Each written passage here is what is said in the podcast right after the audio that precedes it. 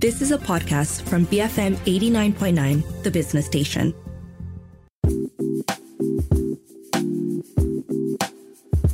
Good morning. Welcome to Resource Center. This is Audrey Raj. Now, according to a study by IBM, human error contributes to 95% of cybersecurity breaches. So, when they say humans are the weakest link in cybersecurity, they weren't joking. So, no matter how strong your technical defenses, your firewall, IPS, or IDS, they can always be circumvented if threat actors can find a way to trick a member of your staff into giving them access. They could unknowingly click on a malicious link in phishing emails. Maybe that email appeared to have come from higher management, mimicking the official emails that the employees are familiar with. Would you know the difference? Even with sophisticated systems and processes in place, cybersecurity breaches happen. In fact, ask any cybersecurity expert and they will tell you if it hasn't happened to your organization, it's only a matter of time before it does. So, what can organizations do to minimize human errors for better cybersecurity? Well, to talk to us about this, I have online with me today Sathish Murthy, Senior Systems Engineering Lead at Cohesity ASEAN and India. Sathish, welcome to the show. Hey, thanks, Audrey. Thanks for having me here. So, Sathish, um, in fact, I was just speaking to several cybersecurity experts yesterday, and you know, they kept saying there are two types of companies the companies that have been hacked and the companies that will be hacked. You know, there's no other type of organization, business, or company. You know, it's just a matter of time. Um, can we talk about why humans here are the weakest link? Yeah, thank you, Audrey. I think you you nailed it right. Right. I mean, it's it's it's only a matter of time before somebody gets hacked. Um, so, and and your point about humans are the humans the weakest link? The answer is yes and no because humans build the best solutions out there to make it robust, and the same humans have the tendency to leave things behind sometimes, which makes it the weakest link. So it is a process of cybersecurity resilience that, as an organization, somebody has to build in. And it's only a period of time. I would call it as a journey to cyber resilience, right? Mm. So you might be in the journey at, say, 80 or 90%, but you still need to be secure. Or if you're starting from a very early stage, like a zero or a 5%, where how do I build my cyber resilience journey as an organization? So that's the thought process I would say rather than blaming anything on human because we build some great solutions out there. Right. Before we jump into cyber resilience, uh, I thought maybe we could um, share some examples of where employees, so it was human error that caused uh, a major cyber breach.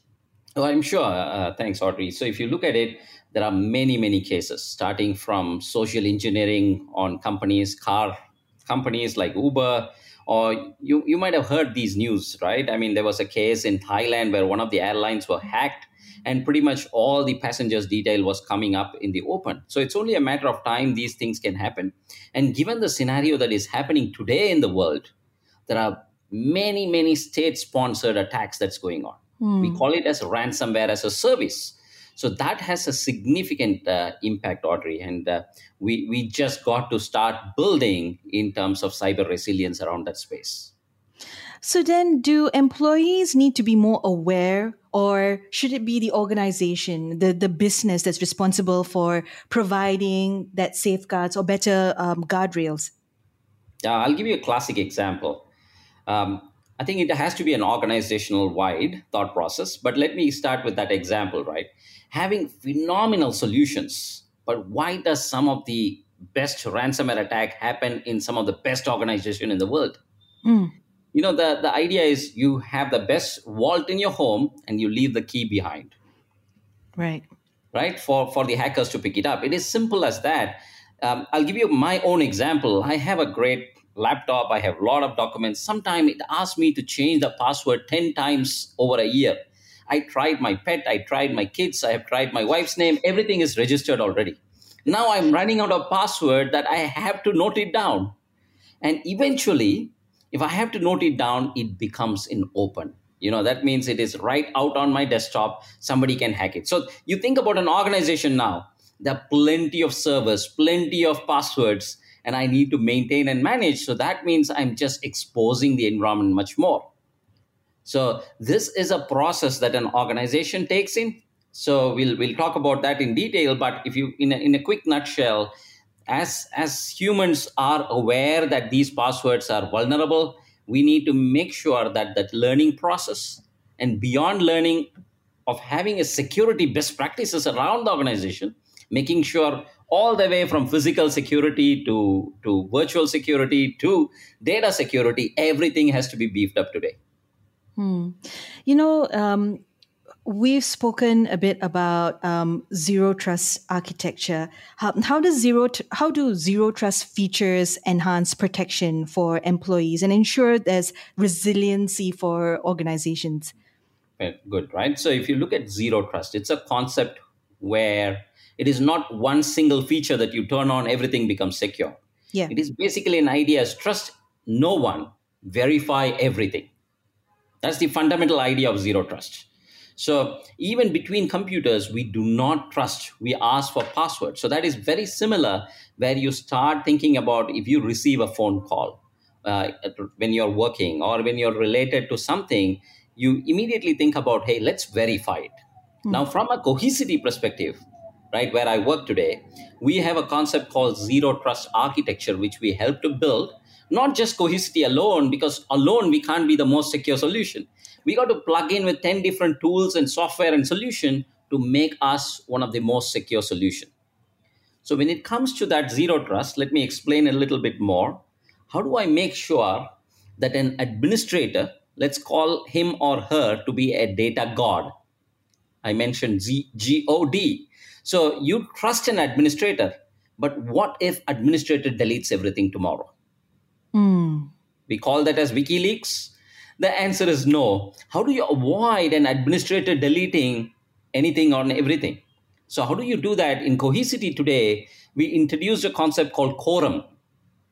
So a quorum is a group of people who are responsible as administrator and one single person cannot decide that he or she would delete it but rather he or she would seek approval from a group of people in his or her team to get things done Right. I think that would have been very useful for us because uh, just earlier this year, there was a huge breach here in Malaysia that involved a super admin having downloaded the, the data of 3 million Malaysians. Now, if there was a quorum, this would have never happened, right? Yes, I agree with you, Audrey. I think there are a couple of functions, right? One is quorum, the second one is multi factor authentication, which is mm. also very critical because one is an authorized administrator, the second could be unauthorized administrator who may or may not come. If they come in, then how do I get a response on my mobile so that I immediately can allow or deny access? Right. So having multi-factor authentication and quorum and immutability, so that even if somebody tries to delete things, it doesn't delete. So you need all these kind of architectures to make sure that the data is sitting there robust and safe uh, to protect the data. Some organizations make it mandatory for everyone to attend cybersecurity awareness training, right? But beyond just education, how can organizations minimize human error when it comes to cybersecurity? Uh, that's great. So you got to understand a little bit here about evolution of ransomware, right? So an evolution of ransomware, let's call it as 1.0, 2.0, and 3.0.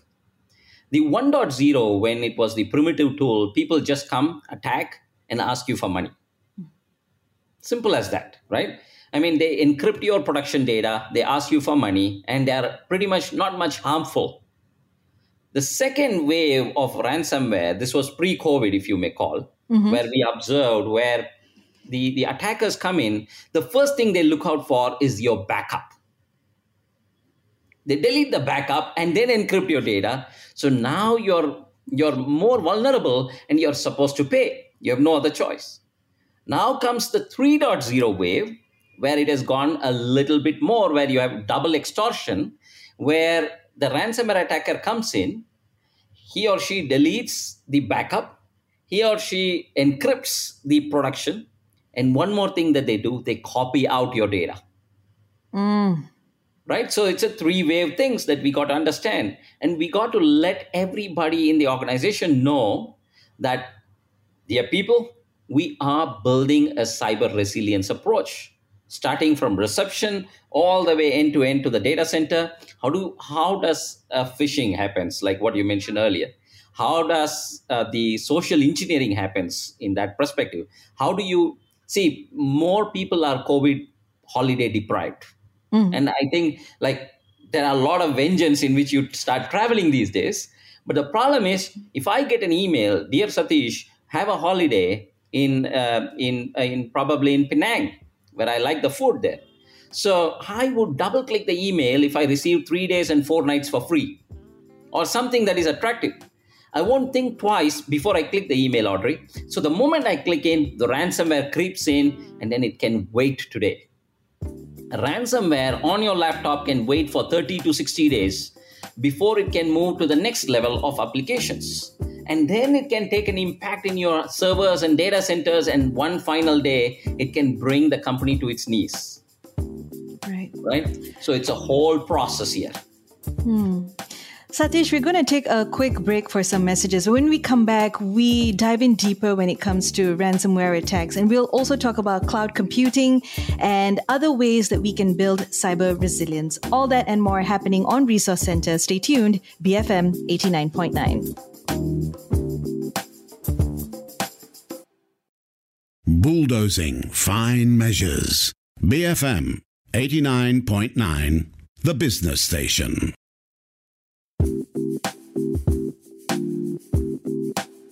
You are listening to Resource Center. This is Audrey Raj. Online with me today, I have Sathish Murthy. He is the Senior Systems Engineering Lead at Cohesity ASEAN and India.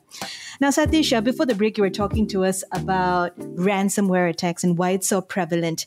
Um, I'm, I'm just curious here on why it's just escalated to a whole different level over these last few years. Is it just because more of us are online today? We are we live our lives online, we work online. Um, is it just because more of us are now on the World Wide Web and open to ransomware? Uh, in a way, you're right, uh, Audrey. Uh, this, uh, I think, the COVID was a tipping point for more users to come online. So uh, we all started working from home. We have a lot of things to do digitally. Uh, there's plenty of stuff that we do, right? So given that as as a thought process, now there's now you consider there are plenty of state actors also developed over a period of time. Today, there is a ransomware as a service. I mentioned this before. Yeah. You could actually pay these bad actors some whatever credit that you do and they can actually bring down an organization or bring disrepute to an organization or a country for that matter uh, in a really really rapid time. So to understand this scenario and see how do we build our cyber resiliency is extremely important. Now going back to your question on what is happening today are we going to see more and more ransomware attack? Today, as per statistics, you would have seen that there is a significant rise in Malaysia. Uh, to the matter of fact, uh, I just wrote it down to say about 79% of the organizations in Malaysia are taking a hit by ransomware. Hmm. That is significant. And an average payout in Malaysia is about 1.22 million US dollars. Whoa. Right? And there's a significant raise as well, about a 37% raise in attacks in Malaysia alone. And this is also common across ASEAN. This is common across India and many other I mean, countries around the world. And the, these attacks are mainly pinpointed at how do I make a disrepute or how do I make quick bucks? Mm. Right? So we need phenomenal training in terms of cybersecurity staff who are well equipped how do i prevent how do i make that resiliency thing work for every single organization? Hmm. so i also understand that cybersecurity experts talent in the cybersecurity field is hard to come by. And on top of that retaining these cybersecurity uh, specialists is another issue. Can we talk a bit about that as well? Sure See, uh, the, the cybersecurity specialists are one of the most hot field today uh, across ASEAN, across anywhere in the world for that matter. Uh, for, for if your consideration, cohesity, one of the top things that when we talk to any customer today uh, on the C level, their first thought is, how do I secure my environment? Mm. right? Beyond a typical IT budget, today a security budget is a very must thing. So uh, most companies now start thinking about CISO resources, right? Which is the security officer for uh, the cybersecurity solutions. How do I build a CISO arm along with IT? So gone are the days where IT and security was an afterthought, where business was something else. Today, a CISO and an IT is part of the business thought process. And CISO mm-hmm. has an equal share in the board, or if not, for the board of directors or discussion points. So, a CISO, given he or she is going to take up that role, now think about what is their role. Their role is to protect every crown jewel of the customers or their organization's data. And if you look at historically, uh, if you look at a castle or things, most kingdoms were holding gold. And if you see different levels of protection that they had to do before you could hit the crown jewel. So, similarly, any organization today is building that approach. How can I build different levels of security, physical and virtual and cyber security, to make sure that the crown jewel, which is data, how do I protect them? Now, about the tech crunch, about the people, what I read about or uh, did a quick research is that Malaysia needs about 12 to 15,000 cybersecurity warriors by 2025. Right? Mm. So, so if you are listening uh, to this conversation, if you are a hot budding star in engineering universities or, uh, or, or a tap, top talent, there are phenomenal positions available to you today. Pick it up, learn a lot about cybersecurity. Hmm. Right? So you would see that talent coming in. Now, I also mentioned that we would talk a bit about the cloud. You know, cloud immersion is this wave that uh, most Malaysian businesses are undertaking. And, you know, countries now looking to call new data centers, become the next data hub. Between cloud and data centers, are there is either one more vulnerable than the other to cyber attacks? So, uh, thanks, Audrey. So, if you look at it, uh, Malaysia is in the forefront um, of building data centers today.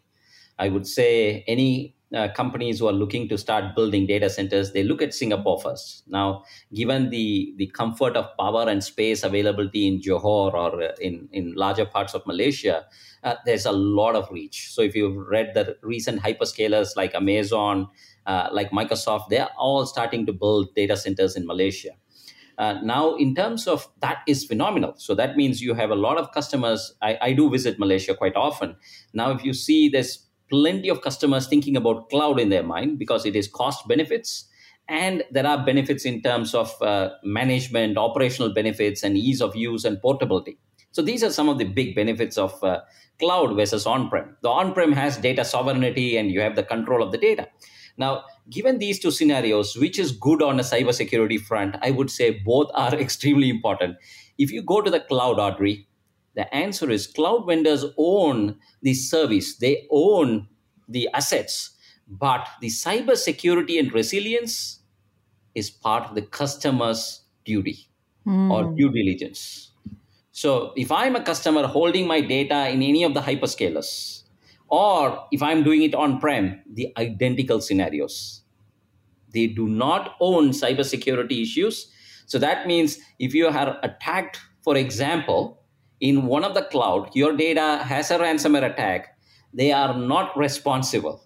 So, as an organization based in Malaysia or anywhere in ASEAN, it is us as customers to make sure that your data is very safe and you have great solutions out there, very similar to what I won't say we are the only solution like Cohesity, but there are plenty of other solutions that are out there, making sure that we make it very soundproof against cyber attacks.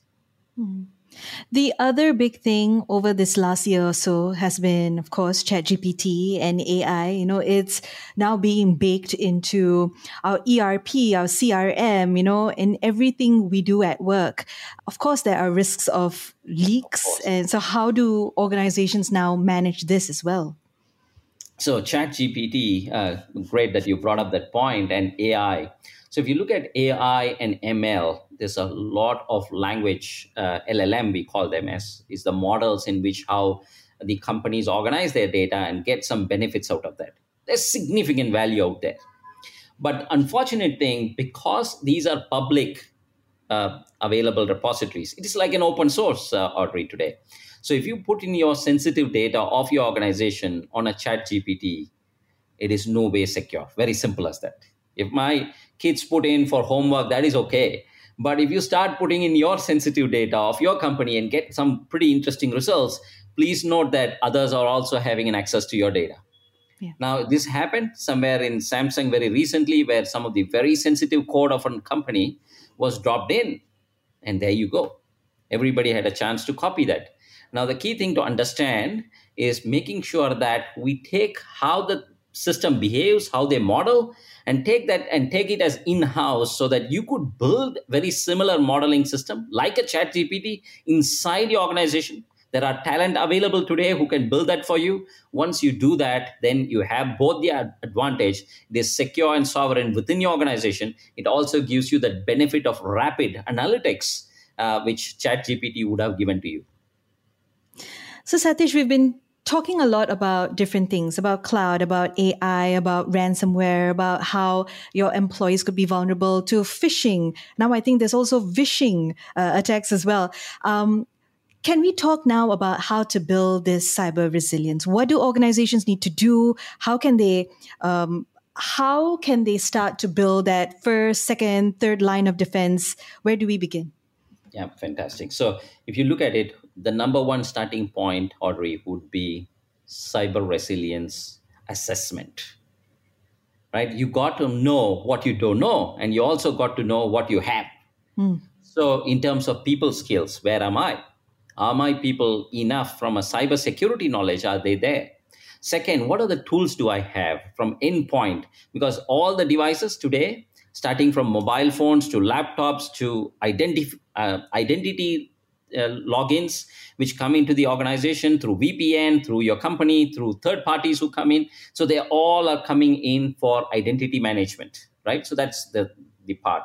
And then to assess your servers, your applications, how old are they? If you see over the last history of, say, last three years of Malaysian attacks that has happened because of ransomware, there's one FTP server. I'm just giving an example. One FTP server that was not touched for last 10 years. Nobody had a clue that that server was there in a data center and somebody logged in. Mm. That's how the attack happens. So having uh, an assessment done to understand what are your assets, how are they? Are they online? Are they virtual? Are they physical? Are they in there? What are they serving? Are these the most critical crown jewels of the organization? So you can classify them. You know, the top 10 uh, I would say top 10 servers would be serving 90% of your workload. That is your core business. And then beyond that, what are the periphery systems that are also doing? So starting with an assessment, Audrey, is an extremely critical step. Right now, I would say don't stop with one assessment. Always do multiple assessments over a period of time, maybe every three months, every six months, just to know where you are in the journey of cyber resilience. Once you have done the first assessment, you exactly know where your gaps are because there are plenty of companies, including Cohesity, which does that. So once you know and establish where things are and what are the areas that you've got to improve, and then you see you can't change everything overnight. You would agree with me, Audrey, because of budgeting, because of technical talent, because of many things. But pick up those easy ones, which can help you to stop data leaks, which can help you to improve your overall posture. Just turning on immutability. Mm. For example, on Cohesity, things like immutability, you just turn it on and then your data becomes more secure so build such things over a journey and then over a period of time next one two years you become more and more robust over a period of time right? So, i hope that gives you the answer in terms of where things are but it's a journey i would say. So what's the next step then? What happens after an accurate uh, assessment? So, what happens after you've put the budgets in place? So once you have the assessment done audrey so you, you get a very clear feedback of 10 to 20 things that you got to do right? Some of them are the easiest ones to do. Is like turning on. So turn on those features like encryption making sure that you have data encryption both at rest and on the flight. So what it means is that you're protecting your data so that it's not easily uh, say transferable or copied from one location to another. So encryption is a very very key thing. Second make sure that you have mfa turned on. Mfa stands for multi-factor authentication. Right. Right? Making sure that you have your mobile device or verifying validity management or identity management along with an MFA tool. So these are again simple tools, but helps you to protect a little bit more right? And then the third is say turn on immutability kind of thing, where you protect your data. And some of the crown jewels, Audrey, where you can turn on, um, say we call it a cyber compliance data lock, where you lock the data for say five years or three years or seven years, it becomes tamper proof for X number of years. So these are ways where you can improve easily. Now, then you pick within that assessment, you pick which is the most vulnerable See, the most vulnerable generally is the one that interfaces your customers. Mm. Right? They come from different online devices. They come in and they can really have an impact. So make sure that you have the right firewalls, you have the cyber resilience tools out there, making sure that those ports are turned off, on. So there are plenty of things that we could do. And then then you go further up in terms of improving your cybersecurity posture. Right? I'll just add one more thing here, right? things like Cohesity today, where uh, where we bring in solutions, it actually has a cyber security posture advisor where it runs through the environment and says, hey, these are the ports turned on, these are the ports turned off. Make sure that you please turn it on. So these are very simple advisory tips that helps immediately that you could take some action. So that's very simple to do. And then beyond this, Audrey, is to even go one step ahead where you start doing data analytics where you look at compliance. Am I following GDPR, for example? Mm. I have massive amount of data. Can I follow certain compliance rules? Is my say a, a, a, a way bill number or a simple receipt is the credit card visible? Right? Is these are these numbers visible out there? Are there social security numbers that are coming up outside? So making sure that those level of information are further protected. So i would say this is a journey but start with the low hanging fruit. And then as you move along improve start building your posture. But a very important tip there is to also think about data recoverability. And you mentioned it earlier uh, audrey. It is not that we will never hit by ransomware it is only a question of when. When. So making sure, assuming it happens, right? We build all of these, but still top companies are getting attacked. How quickly can you recover your data, assuming there is an attack?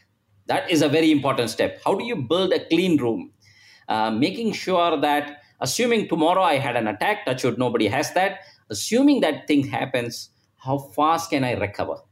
Hmm. So things like instant mass recovery of cohesity, right? There are similar technologies might be there outside, but making sure can I bring back my business in next three, four, six, eight hours? That's a business requirement because I can't wait. If I'm doing an online services for my end customer or a banking service, I can't wait for next seven, eight days for bringing my ATM machines up and running. Definitely. You agree with me?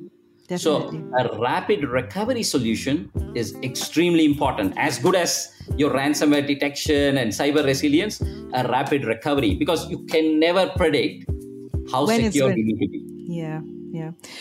Sathish, thank you so much for mapping out this journey uh, for us to cyber resiliency. Now, for more information on Cohesity, um, is there a website that we can go to?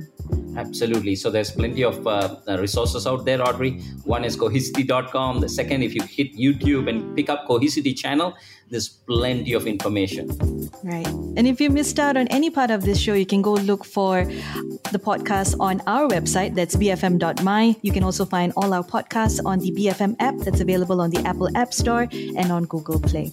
I've been speaking with Sathish Murthy, Senior Systems Engineering Lead at Cohesity ASEAN and India. My name is Audrey Raj, and this has been Resource Center on Enterprise BFM 89.9.